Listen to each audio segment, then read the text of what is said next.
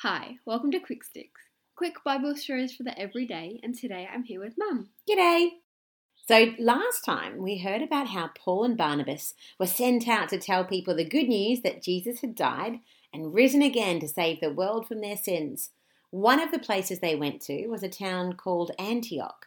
When they arrived, they went to the lo- local Jewish synagogue to hear the reading of the Bible. After the service had started, the leader asked if Paul and Barnabas had anything to say. Paul stood up and started to tell them all about Jesus. He told them that Jesus had been killed, even though he had done nothing wrong, and that God had risen him from the dead. When they had finished talking, Paul and Barnabas left the synagogue, and everyone begged them to come and tell them some more the next week. The following week, nearly everyone in the city came to hear what Paul and Barnabas had to say. But when some of the Jewish leaders saw that everyone was interested in the good news Paul and Barnabas preached, they became jealous.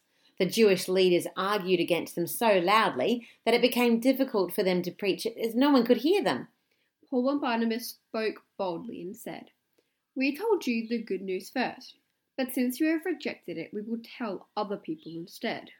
So the other people who lived in Antioch were very happy to hear about Jesus and were excited to hear the good news from Paul and Barnabas. And the good news spread all through the area. Then the Jewish people got angry and dragged them out of the town, wanting to hurt them. Paul and Barnabas weren't worried. They just shook off the dust on their feet and kept going to another town to share the good news there instead. The Bible says they were filled with joy and the Holy Spirit. It's good to know that even when people don't like the good news we tell them, we can still be filled with joy, just like Paul and Barnabas. Mm-hmm. Have a great day.